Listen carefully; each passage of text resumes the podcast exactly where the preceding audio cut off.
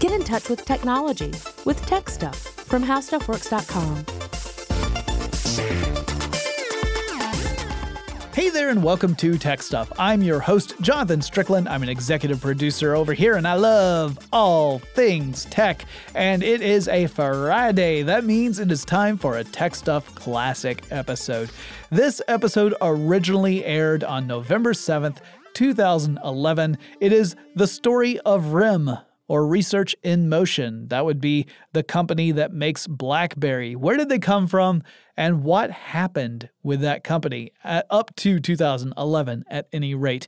Sit back, relax, and enjoy this classic episode, The Story of RIM. He could play a guitar just like he was ringing a bell. Nice of you to be good. Yeah, so you gotta make a leap on that one. It's not just the song. Who made that song famous? And what was that guy's name? And now it makes sense. We're gonna talk about the story of RIM. Yes, and I think RIM is a less famous name than the name of its flagship product. Yes. But we are talking about Research in Motion, which is a Canadian company. Yep. Several people have written in to ask us if we could talk about it. Yeah, lots of people were interested in this. And we've referred to RIM quite a few times in other podcasts because the flagship product that Chris was alluding to is the BlackBerry, which is one of the smartphones that really kind of the BlackBerry was the smartphone for the longest time. Mm-hmm, I mean, the BlackBerry line was pretty much the smartphone that everyone was familiar with and very few people outside of the corporate world owned. But, RIM became famous because they had the company had this line of smartphones and they had kind of almost a lock on the smartphone market. I mean, really the only major competitor in the United States anyway. In other parts of the world, it was different. But in the United States, the other major competitor was Palm. Yes. So you had like the Palm Treo, and then you had the BlackBerry, and you had people who were fanatically devoted to either. Although BlackBerry, again, still had more of a corporate kind of culture to it because RIM had incorporated the Microsoft Exchange server software in the BlackBerry form factor very early on. So it was very useful for anyone who worked for a company that used Microsoft Exchange servers. And that's quite a few of them, of course. Lots of people are using, lots of companies are using Outlook essentially as their main mail feature. There are other companies that use different servers for email, but the Microsoft Exchange server is incredibly popular. But before we get into all of that, we kind of need to go and talk about the founding of this company, mm-hmm. which goes all the way back to 1984. Yeah, yeah. Now, of course, actually, in a way, it goes back a little farther than that. Yeah. And you'd have to look to the University of Waterloo. Yeah. In Ontario, Canada. And basically, there was a student there named Mike Lazaridis. Yes. And, he was into electrical engineering. He was into computer science. And he had been working with a company that maybe we should talk about in the future. I don't know. Control Data, mm-hmm. Long known as one of the computer pioneers. And he had been working with that company when he was in college. But basically, he was working on a way to on a project called Budgie. Mm-hmm. And no, I'm not talking about the percussionist for Susie and the Banshees. I was thinking of a bird. Oh, or that either. It actually was a way to display information on TVs. He, like many of the people we have talked about when we've talked about the tech pioneers, came up with this idea even before he finished school. Yeah, and in fact, he dropped out of the University of Waterloo before finishing school. Yep. Which makes him very similar to other pioneers that we've talked about. Yes. And so he basically decided to give it a go and leave school and came up with a company named Paradigm Research, except that name was already taken. And they were he tried several different names, ended up with inspired by the phrase poetry in motion, decided to go with Research in Motion. And The company was, as Jonathan pointed out, officially became incorporated officially on March 7th, 1984. Yeah, he received essentially a loan from the Canadian government to help this, and he also had money invested by family and friends. He and a fellow student, a fellow by the name of Douglas Fregan, founded this company together.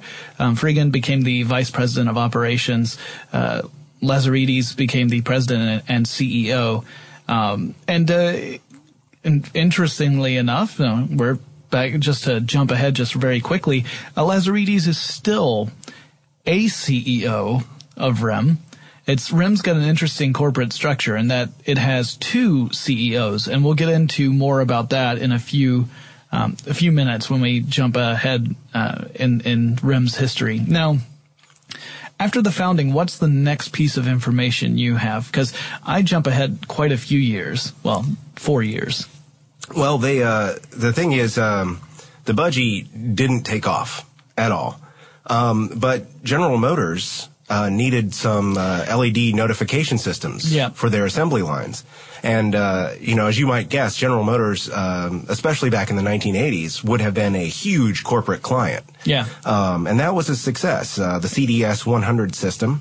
And this was General Motors of Canada. Yeah. So it was the Canadian branch of General Motors. Mm-hmm, mm-hmm. There are quite a few plants up there. Yes. Or were at that point. They've closed a couple, I think. Yeah. Someone will write in and tell me that it's a lot of them, I'm sure. But yeah. And the National Film Board of Canada. Did you know about this? Mm. They needed a system for synchronizing film editing. And RIM built a system for them, and it actually won an Academy Award. Is this the DigiSync? I believe so. Yeah, the DigiSync film key code reader. That took a few years to be introduced. That didn't really hit the market till 1990. But yeah, RIM won both an Oscar and an Emmy for this technology. Mm-hmm, mm-hmm. And here's the interesting thing. You start hearing this. Here we are talking about film key code readers and displays and industrial automation. And you're thinking, wait a minute, that doesn't sound like a smartphone at all. Well, you're right.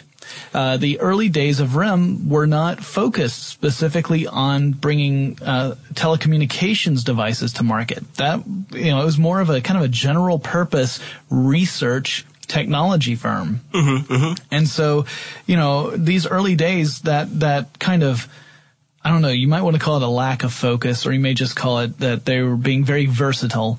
They were diversified. Yes, diversified. Good. Yes, they were taking a proactive stance.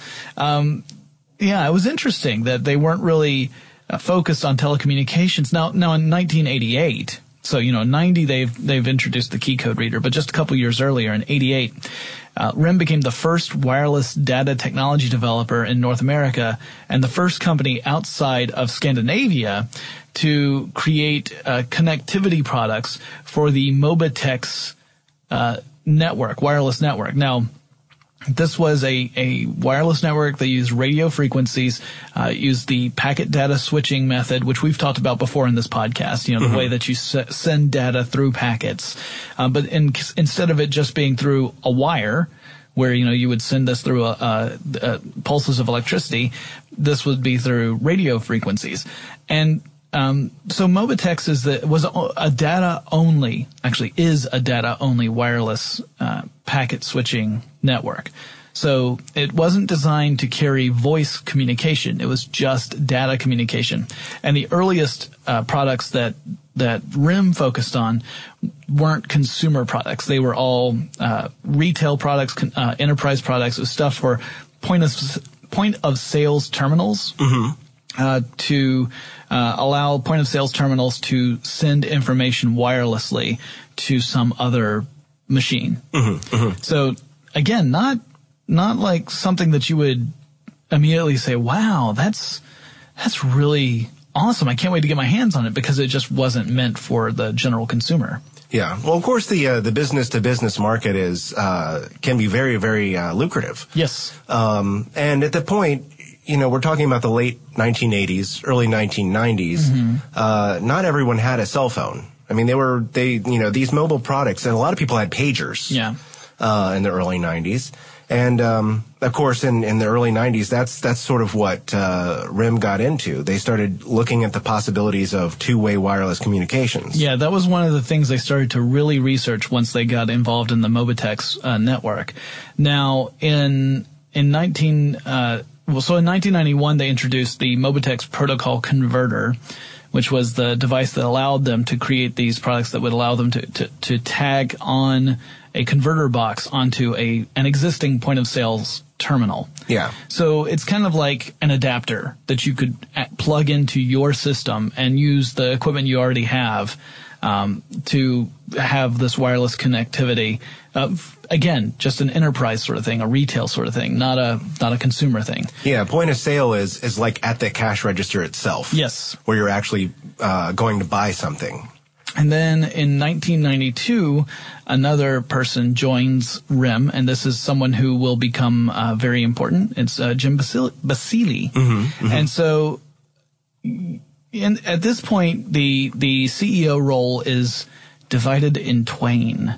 Lazaridis is in charge of things like product development and research, and Basile was sort of the financial guy and the business development guy, mm-hmm. because those two parts of the CEO role, just didn't really. Lazaridis wasn't comfortable filling both of those parts of the role. He didn't think that he had the financial acumen to be able to do this effectively. He thought that there'd be a better way of leading this company, and so that was Basile's role when he came on. And the two are still co-CEOs, mm-hmm. and that has actually led to some criticism of RIM throughout its history, but really that criticism has ramped up quite a bit in 2011, mm-hmm. and we'll talk about that when we get a little further in.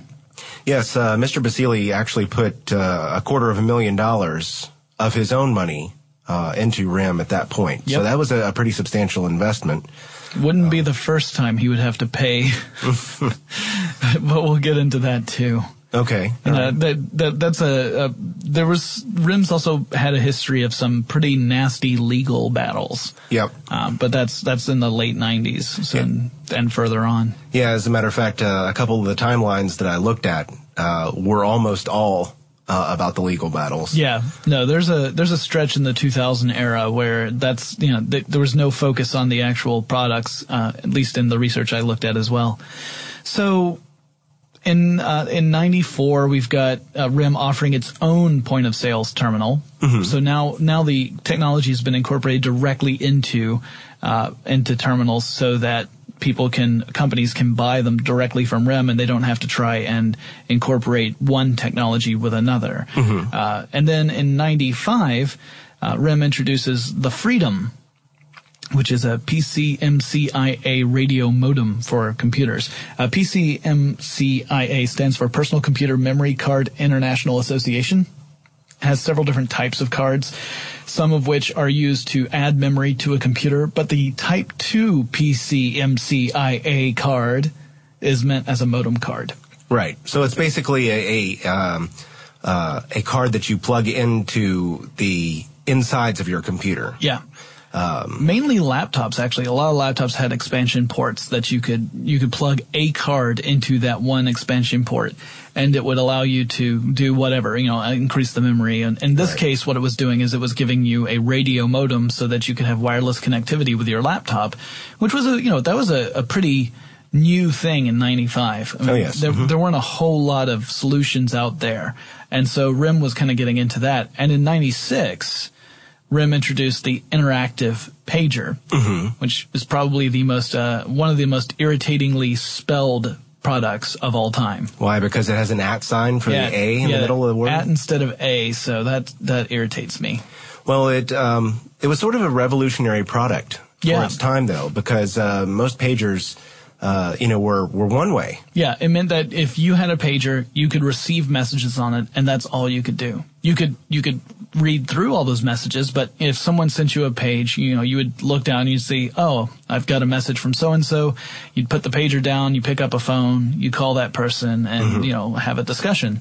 And RIM, because of its research in two-way communication on the Mobitex network, had come up with a way of creating a two-way messaging service. Mm-hmm. And the interactive pager would let you do this. You would have it had a QWERTY keyboard, and it had a little bitty screen that could show up to 4 lines of text. And you could get a message from someone, and you could send a message back. So essentially, you're text messaging. Mm-hmm. That's what this technology allowed you to do, which was new. This was not something that was generally seen around this time. So suddenly you could get a pager that would allow you to do more communication where you wouldn't necessarily have to go and find a phone or carry a cell phone along with the pager. You could actually communicate with people, assuming that they had a device that, a pager that they could use to read the message you're sending them. Otherwise, it's still all one way. Do you know how much it costs? No, actually, I don't know that. Okay, so it's a two-way pager. It also had all the functions of a one-way pager, so it's not like it's, limited to that. But a two-way pager, text only, 4 lines of text per screen, $675. Mm-hmm. And that's not including the service fee. That's the price of the product itself. So if you think about that, a $675 two-way pager. That's a chunk of change, especially when you can go out and buy a fully featured smartphone without a contract for around that same amount. I mean, that's pretty impressive. It's a different world we live in now. Yeah, yeah. And I've never actually seen one of these in person. I've seen photos online, but from what I've read, it was also a very large device. Yeah, no. Especially compared to today's technology. Yeah, it was sometimes called the RIM 900 because that's how many pounds it weighed. It was, but it had a flip top. You would lift the lid up, and that had the screen on it, and then you had the full QWERTY keyboard beneath. Mm-hmm. When you folded it down, it was like a brick. And, it was big. It kind of paved the way for RIM's future. Chris Paulette and I have a lot more to say about RIM, but let's take a quick break to thank our sponsor.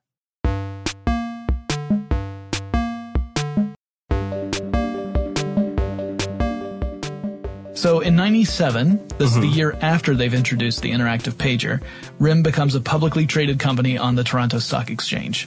Right. That helped them raise quite a bit of money, about, more than $115 million. Yeah. Which when you're a company that's getting its foothold, that's a lot of money. Yeah, that's a ton. Yeah. Yeah. And so RIM joins, other Toronto Stock Exchange staples like poutine. And then in 98, man. What? Canadians are too nice to be mean to me. I love poutine. In 98, RIM introduces the 950 wireless handheld device. Mm-hmm. Now, this one is a much smaller two-way pager. This is the one that a lot of people remember when they think back to the old RIM pagers. This is the form factor that was really familiar to them. And it also introduced... They licensed a technology from Puma Technology, the IntelliSync synchronization platform, which actually allowed for syncing with the device. And before that, it didn't have that capability. So now this two-way pager has syncing capabilities, so you can sync it with another device. And it also could run applications written in C language. Mm-hmm. And I guess we can take just a brief moment and acknowledge the fact that the week we're recording this is sadly the same week we learned of the passing of the man who wrote the C programming language. Mm-hmm, mm-hmm, that's true. Yeah. So rest in peace, Mr. Ritchie.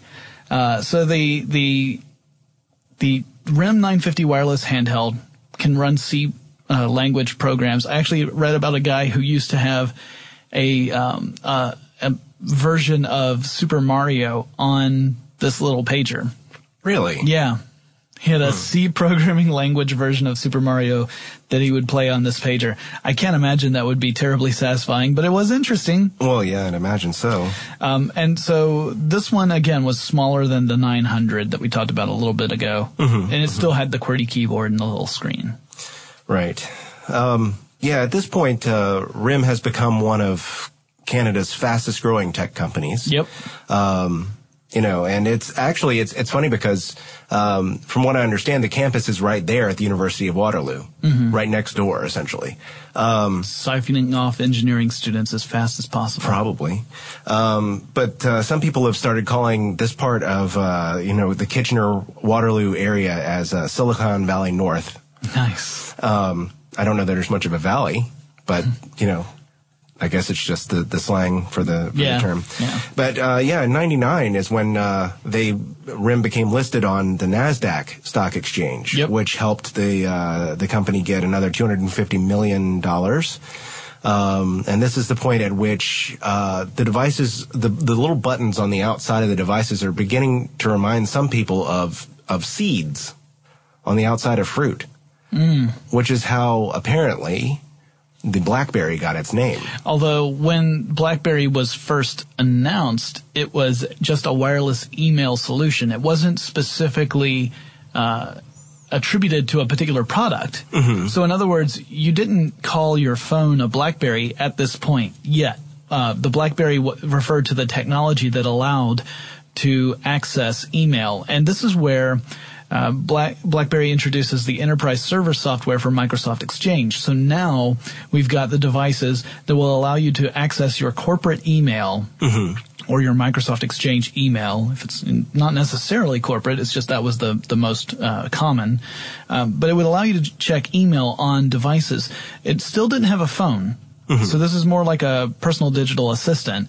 But they introduced the RIM 850 wireless handheld, and it, which looked a lot like the 950, except now the 850 runs on the DataTAC wireless network. The 950 is on the Mobitex wireless network. So these are two different wireless technologies, and that might sound strange to you, except that we still see that kind of stuff today. I mean, we see it in multiple areas because we've got CDMA versus GSM. Mm-hmm. Those are two different wireless technologies. You've got things like WiMAX and LTE. Those are two different wireless technologies. So, in other words, BlackBerry was trying to broaden its market by creating devices that could work on other wireless networks so that they could reach more consumers. Mm-hmm, mm-hmm. And the 850 is, as far as I can tell, the 850 is the device that really started the ball rolling. In a way, I mean, yeah. just it's the device that got people to really sit up and take notice, and people wanted to buy it. Right. And, you know, this is an era when not everyone had personal email, but corporate email. Well, that was very useful, and, mm-hmm. and people, it was really starting to take off, and it's important. Now all of a sudden you're able to keep up with things that are going on in the office. Conveniently while you are out and about, while you're at lunch, while you're at home. You don't have to find a computer to log in anymore. You can just check it. And it's easy to do. Yeah. So easy, in fact, that people kind of want to do it. Yeah. Which is why you couldn't get people to leave them alone. Yeah, it's also why we call them crackberries. Now, after the addictive drug. Yes. In 2000, the RIM introduced the 857 and the 957 wireless handheld devices. These are the ones that really look like PDAs. Mm-hmm. You know, they had the monochrome screen. They had a larger, so the screen's larger. The QWERTY keyboard is spread out. These are the devices that look a little more square-ish or even rectangular, where you've got a lot more real estate for the screens. And in 2001, that's where we start getting into some legal issues. So 2001, a group of investors file a lawsuit in a U.S. federal court, and they accuse RIM of infringing on patents held by a patent company called NTP. Now, you may have heard of our patent company. Yeah, if you heard of our Patent Wars podcast, we talked about there are companies out there that really what they do is they acquire patents, and then they either license those patents out to other companies that want to use the technology, or they sit on the patents and wait for someone to infringe on them and then sue the dickens out of them. Yeah, that's the problem with getting people to sit up and take notice of you. that also means that people sit up and take notice of you. Yeah. NTP noticed. Yep. Also in 2000, just as a note, the company raised another $950 million by offering more shares of stock. They were going to need it.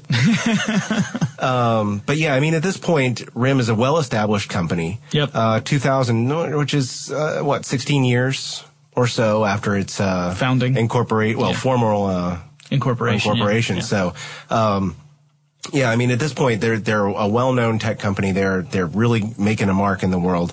And NTP sits up and goes, aha, we got you. J'accuse. Yeah. So 2002 is a huge year for RIM. Mm-hmm. And they released the BlackBerry 5810, which is the first handheld device that actually is called a BlackBerry. Mm-hmm. The other ones had the BlackBerry technology in them, but you didn't necessarily call it a BlackBerry, although a lot of people used it as kind of the short-form version of the name. Like when you talk about a Windows-based computer and you call it a PC? A PC, yeah.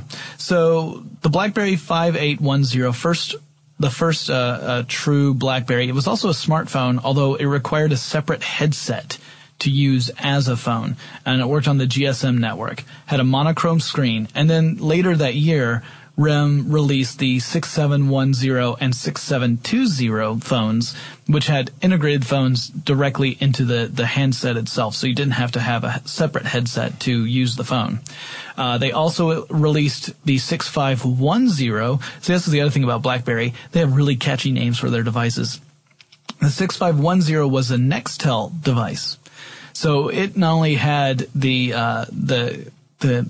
BlackBerry email service and all of that fun stuff, it also had a walkie-talkie feature. Over. Breaker. And then later on, they introduced another one of the Nextels. It was actually a couple years later, but they introduced a Nextel phone that was the first BlackBerry to have a GPS receiver in it. Mm-hmm. They introduced the first CDMA BlackBerry, which was the 6750. You're never going to keep all these straight. We should write a quiz for this, and all they are the numbers. And that would just be evil. All right, so then they also introduced a mobile data service, which was an environment for apps that could access corporate data. Now, RIM's never really gotten wholeheartedly into the whole apps game. A little bit, but not like other companies like Apple and Google. Mm-hmm. So, in fact, that kind of plays into why they are in the situation they're in right now. They also introduced what would later become known as the BlackBerry Internet Service, which was what allowed people to access email clients that were web-based as opposed to the Microsoft Exchange stuff. So they could now access not just their corporate email, but if they had a web-based personal email address, they could access that as well.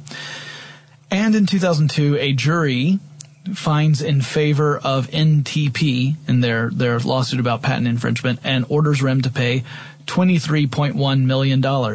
And boy, does that get more complicated. Yeah, just a few months later, that was in November, and in August of 2003, a judge said that the BlackBerry could not be sold in the United States. Yeah. But RIM appealed that decision, and the ruling was stayed. Yeah, so basically they were allowed to, pending the result of the appeal. Yeah, and this was important for RIM because that same year they were the company started releasing devices that were aimed more for, we call them prosumers, right? Prosumer. And it's kind of the early adopters. We've talked about them before in the podcast, but they're not your average consumer because the BlackBerry was, it's kind of a luxury product for anyone who is just interested in a smartphone and is not going to get, reimbursed by their company. But yeah, this was aimed at professionals who were interested in smartphones, but they weren't directly tied to whatever it is they did for a living. So they wanted it as a personal device. Mm-hmm. So of course, RIM's very much interested in keeping their products up and running, especially in the United States, because that's where one of the big markets that's a location of a large market. I mean, mm-hmm. You've got other markets for smartphones, but a lot of those are already tied up by phones coming out of Japan. So going to 2004, here's something interesting. So by now they're starting to release, in 2003 they also started releasing BlackBerries that had color screens, because up to that point they were all monochrome. But in 2004 they RIM releases the BlackBerry 5790, which has a monochrome display and no phone. And why would they do that? Because people on the Mobitex network really wanted to have all these cool features, and they didn't have a device that would run on Mobitex network. So the 5790 was the first BlackBerry device to run on Mobitex, but it couldn't have a phone because it was data only, and they didn't have a VoIP solution. So there you go, monochrome display. It was like a device that looked like it came out 2 years previously, compared to the stuff that had come out in 2003. Well, 2004 was important for another reason, too. That was when BlackBerry had more than 1 million subscribers around the world. And in 2004 late, an appeals court had decided that most of the claims that that NTP had brought were still valid. Yeah. And bad news for RIM. But they also asked, the court asked the lower court, that had made the decision to look at the case again, so they had to reopen that. And they said that the original ruling had some problems with it, that the actual allegation still held true, but the ruling itself had problems, so it needed to go back into the court system. So then get to 2005. Now RIM has over 5 million subscribers, which is enormous growth. Yep, and it's the point at which the RIM is getting to the point where I think they're getting a little weary of this lawsuit thing. Yeah. So they agreed to a settlement. Yeah, a crazy settlement. Because remember, it was originally they were going to have to pay $23.1 million. Yep, now it's $450 million to settle the lawsuit. Yeah, but NTP does not seem too happy to just take that. Now NTP's thinking, hey, we got a real shot of we smell blood. Yeah, we can really twist the knife here. And so a judge gets kind of fed up with what's going on with the failure to create a deal, and the case is sent back to federal court. And so you've got the case going back to federal court. The RIM appeals to the U.S. Supreme Court. The Supreme Court says no, this needs to go back to federal court. A judge refuses to force NTP to actually agree to the $450 million settlement. So now NTP has a real chance of getting even more, right? Right. As a matter of fact, in December of 2005, they said that they would be willing to settle as long as they got a 5.7% royalty for the life of the patents. Yeah. So now that would be lucrative. Yeah. This is like an actor landing a deal to get part of the merchandising rights for anything that comes out of the movie that actor's in. That's where the real money is. Yeah. I mean, ticket sales are one thing, but you're going to really make it up with those T-shirts and action figures. I'm just appealing to my geek friends now. But also that same year, 2005, just to get a little bit of positive news out there, RIM introduced the BlackBerry 8700, which had the first true color screen, and also introduced themes to the BlackBerry handset. So now that became like the flagship product for that year. Yeah, if you've been using a BlackBerry for a long time, you might remember the brouhaha that had come up where they were saying in the news that it was possible that BlackBerry would have to stop offering service in the United States. That's what we're talking about right now, because at this point, NTP is basically saying, hey, look, we'll allow 30 days before cutoff, and government users don't necessarily have to have their service cut off. Right, but, because if we can't settle, they're going to have to stop. Yeah, BlackBerries became really, really important for government officials, for military, and for first responders, because it provided a fast and secure way to communicate. So, that it could have had catastrophic results if all service had been cut off. Can you imagine? I mean, you could fire departments not being able to communicate as easily as they had been. It'd be a massive blow. And there's some things that, you just gotta say, okay, well, look, we're gonna allow these services to continue even if we can't come to an agreement, because otherwise it would be catastrophic. So, at the same time, Basili was saying that, that the company was looking at ways to create alternatives to the technology that was in question. Yeah. So that they could continue offering service even if the questionable technology was shut down. Right. So this is kind of a workaround they're looking at. Hey guys, we're going to get right back to the story of RIM, but I got to answer this message on my BlackBerry phone that I'm imaginarily pointing at. So let's take a quick break and thank our sponsor.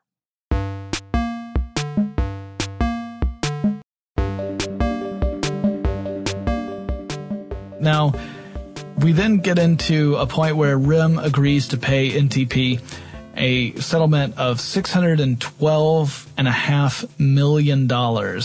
And that's the settlement and for a, quote, perpetual paid-up license going forward, end quote. Yeah, and it's pretty huge here. But we're still, at this point, it has not actually been settled. And it's really getting ugly, and people who are like the stakeholders in the company are nervous because you don't know if the service is going to be cut off or not. So RIM is actually really suffering at this point. Mm-hmm. Well, they continue this court case, which at this point was actually more interesting to the technology world than the actual products that BlackBerry's putting out. It also was starting to drive business over to Palm. Mm-hmm. You know, as people were saying, I don't know if this BlackBerry is going to be working in 6 months. I need to go get a device that I know I can depend on. And so Treo sales actually really took off at this point. But eventually the whole mess with NTP gets settled. Mm-hmm. And as a result, the shares actually get a boost. And things start to look better for RIM. Although in 2007, RIM had to pay $250 million to the United States because of some problems with their stock options. They were issuing stock options at less than fair market value to some of their executives. And so Lazaridis and Basili had to pay around $5 million apiece to cover the cost of the accounting review that was ordered by the United States government, and lots of executives had to pay back some money because the stock options they've been granted were granted at the wrong price. Right. So again, kind of a black mark on RIM.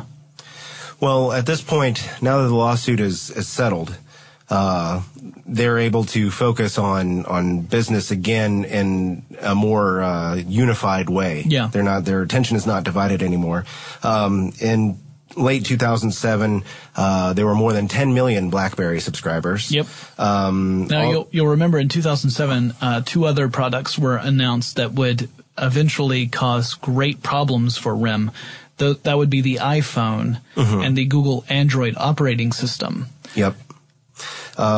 But keeping in mind that BlackBerry is still established as the business, the corporate solution for messaging and for smartphones, the Treo was still pretty far behind, and it was also still very much an enterprise product. It wasn't a consumer thing. Alcatel-Lucent had an agreement to distribute BlackBerries in China, which is a huge market. Mm-hmm. As a matter of fact, that the stock boost from that actually made RIM the most valuable company in Canada based on market capitalization. Then in 2007, again, they released the BlackBerry Professional software, which allowed companies with their own email server in-house to transmit to BlackBerries, enabling people who work in IT for many companies to get messages at 2 a.m. going, the server's down. Yeah. It thrilled them to no end, I am sure. I've been around people for whom that is I gotta go. They actually had their first BlackBerry store in Farmington Hills, Michigan, along with the cell phone company Wireless Giant. So that was sort of a unique thing for the time too. Mm-hmm. They added more subscribers again, 1.65 million by the very end of 2007, pushing them up to 12 million. RIM started its own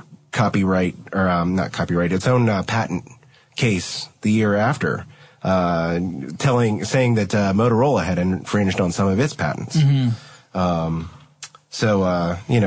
Motorola sued them back, of course, as is typically the case in these situations, saying that some of their U.S. patents that they owned that BlackBerry was infringing on. And then they started not naming their stuff with boring old names. This is when you could tell that the influence of the consumer smartphone was having an effect on BlackBerry when they came out with the Bold in 2008. Yeah, I remember the Bold, the Curve, the Pearl. Mm-hmm. All of these devices were aimed at various slices of the consumer market with an attempt to try and gain traction there. Although BlackBerry got a lot of criticism from technology journalists and analysts saying that while they were redesigning the hardware and trying to make that more attractive to the average consumer, they hadn't done a lot of work with the operating system. Mm-hmm. And the operating system had remained pretty much the same over the last several years. And that as a result, it was starting to look stale, particularly against things like the iPhone or Google Android. And another part is, again, I mentioned earlier, BlackBerry just didn't support apps to the same extent as Android or the iPhone. And you think, apps really extend the functionality of these devices. Mm-hmm. You can suddenly do all these amazing things on the device. Sometimes it's games, sometimes it's a service that will let you navigate the world more easily or to navigate shopping more easily. Mm-hmm. BlackBerry didn't really have that to the extent that iPhone and Google did.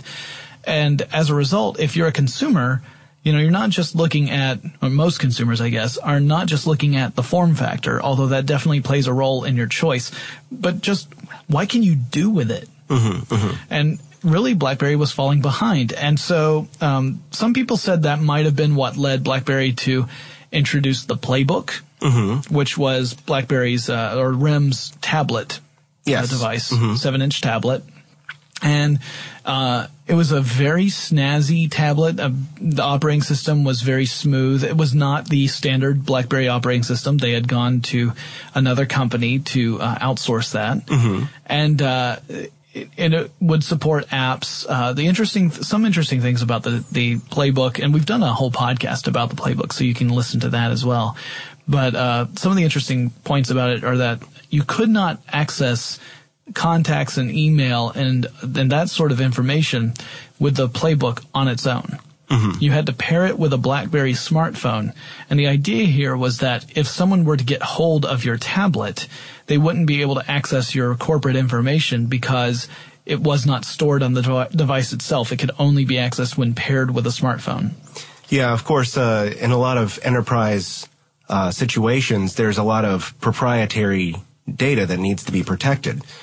Business plans and, Apple is, we've talked about how secret Apple is. They're far from the only company in all forms of business that wants to keep its trade secrets private. Yeah. That's one of the big reasons why IT professionals are still very big on BlackBerry is that they have very strong security. Yeah. Versus people, that was one of the big arguments. They said, well, why don't more people switch to the iPhone? If people like the iPhone, they said, well, the iPhone is not as capable. Now, keeping in mind this is some time ago and things have changed somewhat, but that was the big argument right away was the iPhone may be nice, but it doesn't have the same kind of security that a BlackBerry does. A lot of the transmissions on a BlackBerry are encrypted. Yeah, and they're passing through BlackBerry's servers. Yes. Which is, by the way, are most of which are located in Canada. That was part of the problem when Barack Obama wanted to see if he could keep his BlackBerry once he became president of the United States. Mm-hmm. That was one of the issues that was brought up was the fact that this data would be passing through servers in another country. Mm-hmm. And we all know that Canada is poised to strike at the United States at a moment's notice. Oof. So they wanted to be sure that the president's information would remain private and untouched by anyone in Canada who had designs on the presidency of the United States of America. Well, it is. I might be exaggerating a little, but there was an issue. Well, and the thing is too that it was passing out of the government's hands and into the hands of a private company too as well. Yes, that's another issue. Even if RIM were located in the United States, there would be some serious questions about that kind of thing. But the BlackBerry remains a company to which many people are extremely loyal. They have made good products with a good reputation for many years, and the enterprise security layer is also something that gives people in business a lot of confidence in the product. Unfortunately, at the time we are recording this, BlackBerry has been fending off a PR onslaught that they've had to deal with because the servers in apparently there was a machine that went down in the United Kingdom. Yeah, one of their core switches. Now, a core switch is a device that helps route traffic. It takes incoming traffic and sends it to the next major hop along the line. But if you're talking about a core switch, that's something that's located on the backbone of a system. So that's a major, major point of failure. And like many companies, RIM has entrusted its equipment to a redundant backup system, also in this case, which failed. Yeah. So the company throttled its network traffic all around the world. And so for the past few days before the day we were recording this, in mid-October of 2011, BlackBerry has been suffering from people being very upset about it. The traffic disruptions. Yeah. And as a result, a lot of people have been questioning whether, as BlackBerry has been behind the Android and iOS operating systems for the past couple of years in terms of subscriber growth, whether BlackBerry will continue as a viable option for enterprises, because both Apple and Google see opportunities in the enterprise market. Yeah, this was particularly bad timing for this to happen to RIM, because you've got them in a precarious position. Their sales have had some problems over the last few quarters. They've had revenue problems over the last few quarters. The company looked like a company that's in trouble, and people were pointing at the operating system looking out of date, although RIM is supposed to introduce a new operating system any day now. But for this to happen right after the iPhone 4S announcement, so you've got a new iPhone on the market, and the upcoming Google Android ice cream sandwich announcement. So you're going to have a new version of the Android operating system. Plus the release of iOS 5. The release of iOS 5, the release of a new Samsung Android phone that's supposed to be really advanced. These are all bad things it's all happening around the same time, and for RIM to suffer a catastrophic failure like this when everybody else is releasing positive news, it's tough. Yeah. And it can be difficult. And to be fair, it wasn't that information necessarily got lost during this process. Most of it was just delayed by hours. Like there'd be a 3-hour delay from when someone would send something and when you might receive it. Which, of course, is bad if it's an urgent matter. But anyway, so they're dealing with that right now. They're also dealing with other issues, like there are governments around the world that want to be able to access the information that's sent across the BlackBerry network. And so that raises ethical questions, like do you agree to do that? Do you agree to give governments the access to that information? Do you keep it encrypted because you're trying to serve your customers? And RIM has had to deal with some pretty sticky situations there. They also got some bad press in 2011 during the riots in London, because it turned out that a lot of the kids in London have BlackBerries, and they were using the BlackBerry messaging service, which is an encrypted service, to send messages between each other to target specific businesses during the riots.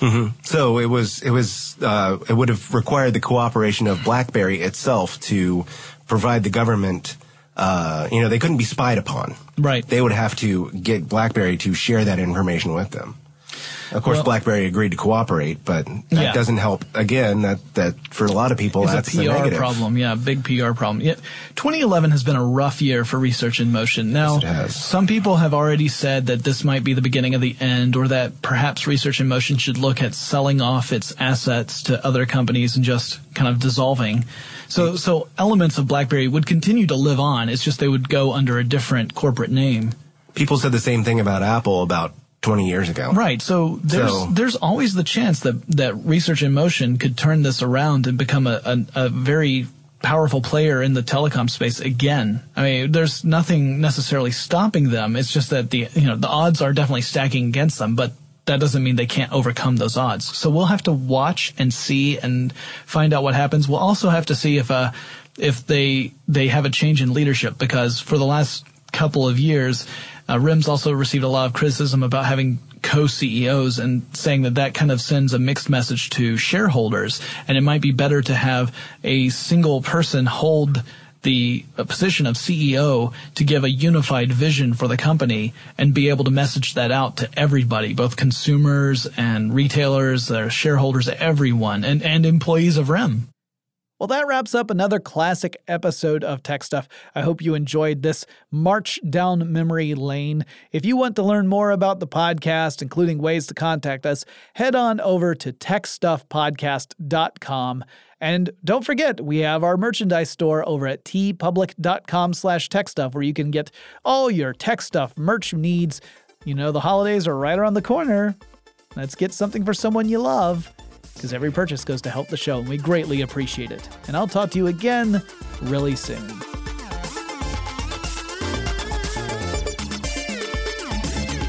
For more on this and thousands of other topics, visit HowStuffWorks.com.